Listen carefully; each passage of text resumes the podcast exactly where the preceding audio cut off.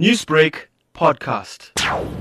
Well, the crime statistics relief recently showed on average fifty-five business robberies take place in South Africa every day. As much as it's a slight decline on the previous year recorded, this is a national crime emergency.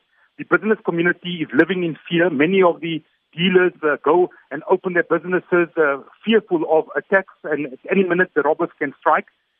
ShopRite Checkers, for example, recorded almost five hundred robberies at those, their stores over a period of twelve months.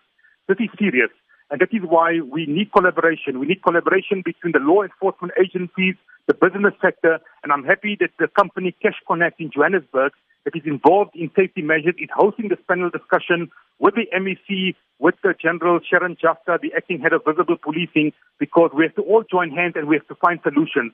Crime is a problem. We have to find solutions, and I think the latest crime statistics released last week showed that we have a, a national crime emergency, and it's time for all of us to unite and to see what we can do to bring down the scourge of especially business robberies as well. So what sort of modus operandi would you say is commonly used amongst these criminals to target a particular business? Retail outlets are seen as easy targets.